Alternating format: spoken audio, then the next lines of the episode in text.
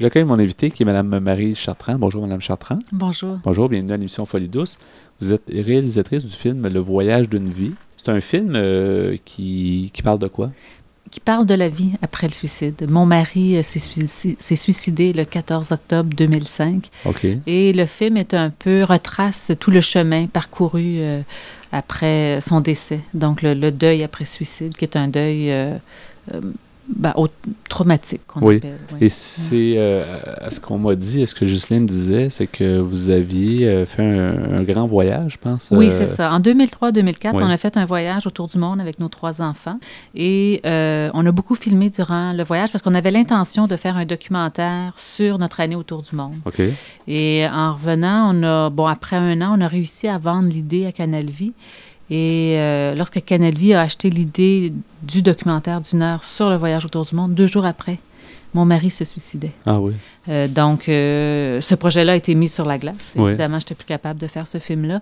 Mais j'ai senti très rapidement le besoin de faire un film euh, à la fois sur notre voyage autour du monde pour qu'on puisse découvrir Samuel, la famille, mais en même temps en intégrant euh, ce qui était arrivé, le suicide. de- Est-ce que c'est un, voyage qui était à bateau, euh, en bateau? Non, c'est- non, c'est un voyage euh, en sac à dos. On faisait les grands trajets en avion et sur place, on prenait le transport local. On voulait vraiment rentrer dans les Oui. cultures. On a fait du, voyage, du travail humanitaire au Honduras. On a été au Vietnam, en Inde, en Australie, en Nouvelle-Zélande. On était vraiment en Amérique centrale, un peu partout dans le monde. Et quel âge avaient vos enfants à ce moment-là? Euh, 9, 10 et 13 ans. Donc, Oui. un âge qui est, qui est intéressant aussi Oui, pour euh, c'est ça. Découvrir. ah, hein? Ça a été extraordinaire. Nous, on, on est vraiment partis euh, euh, pour ce voyage-là. C'était un peu, on avait un, un roll-ball de la société de performance. Ouais. On voulait, on, on avait l'impression qu'on courait tout le temps.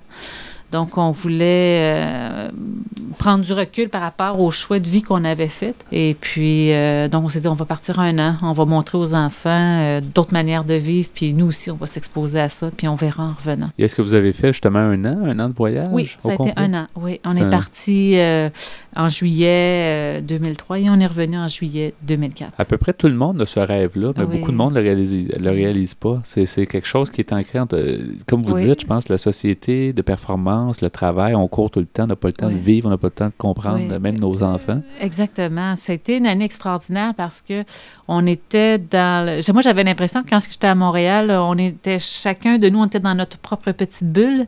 Et là, en voyage, euh, en, en voyageant comme ça, on, il y avait juste une grosse Tout le monde était dedans. Donc, euh, c'est sûr que par moments, c'est exigeant parce que on n'a jamais de congé des autres. On est toujours ensemble. Mais euh, ça a été surtout euh, très enrichissant. Et, les enfants, en revenant du voyage, moi, je leur ai demandé la vision que vous aviez du monde, est-ce que vous avez découvert, est-ce que c'était pareil? Mm. Et les trois étaient unanimes pour dire que non, c'était très différent. Et je, et je leur ai demandé c'était quoi cette différence-là, qu'est-ce qu'ils avaient découvert? Et puis ils m'ont dit, bien, le monde est beaucoup plus beau et sécuritaire qu'on le pensait. On a l'impression, tu sais, les enfants, ce qu'ils reçoivent à la télé, c'est toujours les guerres, quand ça va mal, tout ça, mais quand tu te rends à ces endroits-là, c'est merveilleux, tout le monde est accueillant. Euh, Ça a été vraiment une, une expérience extraordinaire. Il y a du bon monde partout, finalement, c'est ça qu'on découvre. Ben, beaucoup hein. plus, beaucoup plus plus, de bon monde que, que, que de gens malfaisants. Ça, Et, comme vous dites, je pense les, les, les, les nouvelles, les canaux de nouvelles ça, nous bombardent, Ben, c'est à répétition. hein. Exactement. Puis on a l'impression aussi, les enfants, on- ah, quand on a fait du travail euh, humanitaire au Honduras, euh, je pense que les enfants avaient peur de la pauvreté. Oui. Pour eux autres, pauvreté euh, était synonyme d'être misérable. Puis ils ont joué avec des enfants des montagnes qui avaient juste un repas par jour, qui étaient extrêmement pauvres, mais qui étaient des enfants heureux, qui jouaient au soccer, qui... Puis là, c'est comme si ont découvert que ben non, on peut vivre extrêmement simplement dans des conditions assez difficiles, mais quand même être heureux.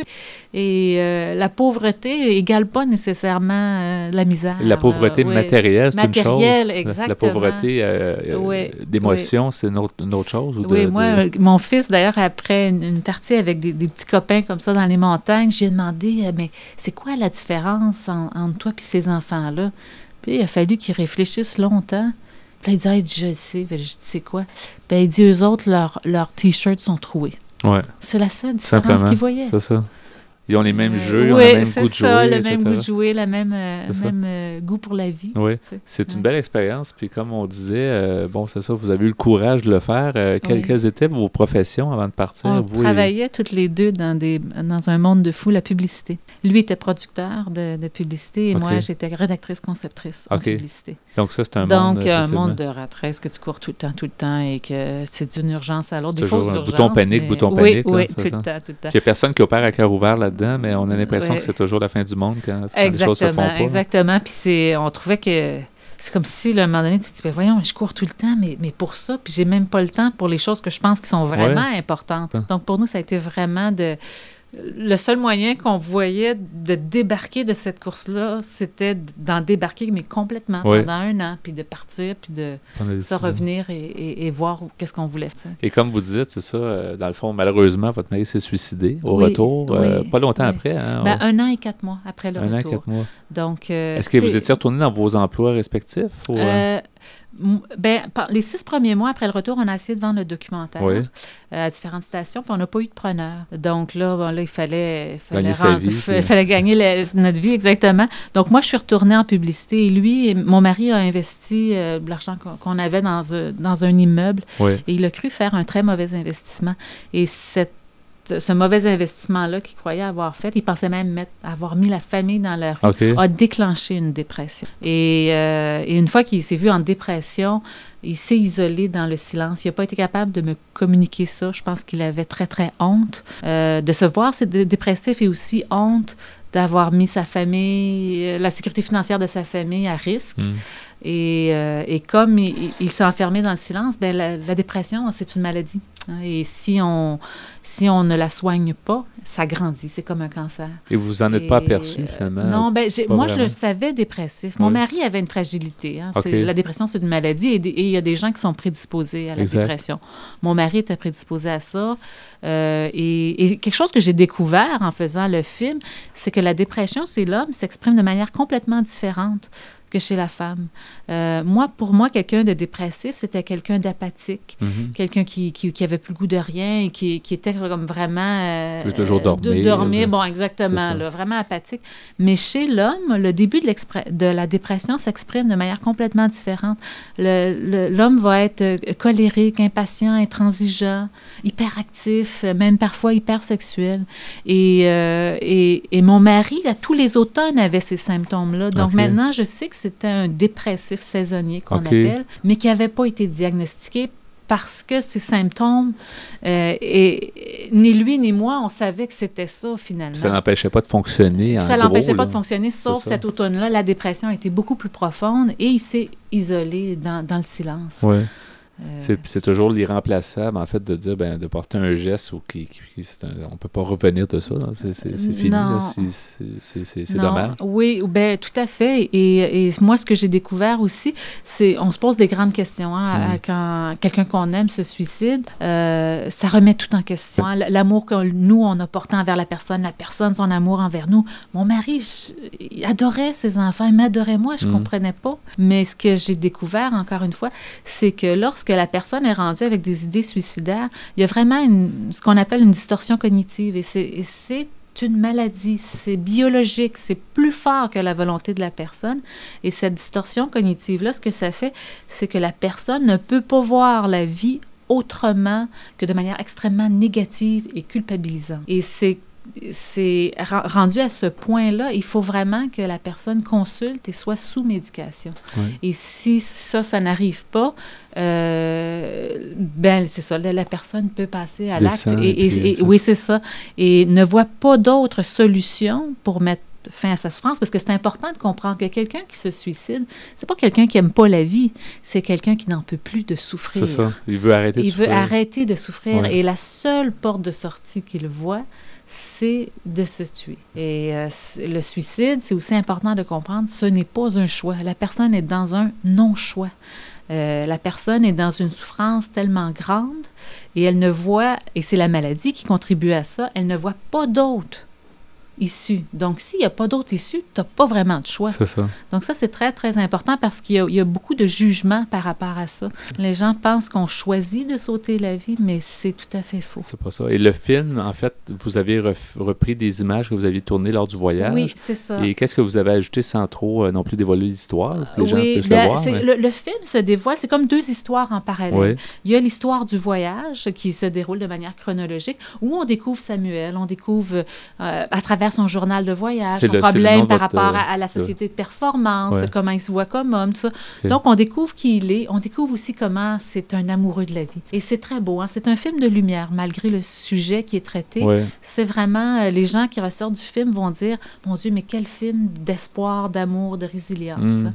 Donc, il y a cette histoire-là, l'histoire du voyage, qui est très agréable. Et euh, en parallèle, il y a l'autre histoire, qui est l'histoire du deuil. Euh, qui commence dans le cimetière. Le, film ouvre dans le cimetière avec l'enterrement euh, de, Samuel. Et euh, la première partie du deuil, dans un deuil après suicide, c'est le pourquoi. Hein. c'est vraiment obsédant.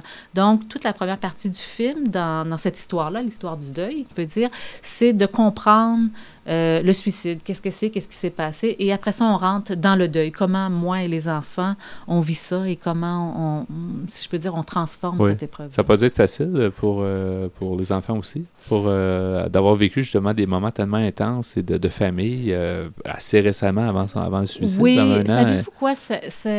Ça, c'est une conception. Hein. On croit que plus on aime quelqu'un, plus on va souffrir son départ. Hein. Mais c'est le contraire. L'amour dans un deuil, c'est ce qui vous porte et c'est ce qui vous aide à, traverser le deuil. Hmm. Et le fait qu'on a été pendant un an 24 heures sur 24 avec Samuel, les enfants, les premiers vont dire mais ça a été un cadeau et je, et je connaissais mon père. D'avoir fait ça avant, d'avoir la donc C'est pas, euh, c'est pas un regret. Mm. Au contraire, c'est un, souvenir dans lequel ils vont mm. puiser euh, pour maintenir cet amour-là et, et, bien vivre le, ce, passage. Et le film, c'est un, un, film de combien de minutes? Euh, c'est 1h30. Qui s'intitule d'abord le, voyage, d'une vie, comme on mentionnait. Donc, c'est ça, c'est le voyage d'une vie. Puis dans votre cas, ben, je veux dire, c'est c'est presque le plus beau moment peut-être de la vie de, de, de, votre mari. Oui, dans le voyage, effectivement. Effectivement, c'est vraiment... Et, ce qui est intéressant, c'est de voir comment cet homme-là euh, aimait la vie. Hein. Mm-hmm. Et euh, qu'on se rend compte que la dépression, la personne n'est plus elle-même. C'est très, très évident quand on, quand on voit le film et on, peut comprendre que la dépression, c'est une maladie. La personne n'est plus la même personne. Une personne qui se suicide, le suicide, c'est l'aboutissement létal hein, de la maladie mentale. Dans 90% des cas de suicide, il y a une maladie mentale claire, diagnostiquée. Donc, il y a le mot maladie là-dedans. Combien de temps, diriez-vous, que ça vous a pris, euh, vous et vos enfants, pour justement être capable d'en de, de, parler sans trop être... Euh, ben, moi, c'est sûr que d'avoir fait le film a fait partie de ma démarche thérapeutique. Hein. C'est euh, lorsque j'ai commencé le film, puis aujourd'hui, je je suis plus la même personne, en ce sens que j'ai beaucoup évolué à travers ce film-là, et ça m'a permis d'aller chercher des réponses à mon questionnement.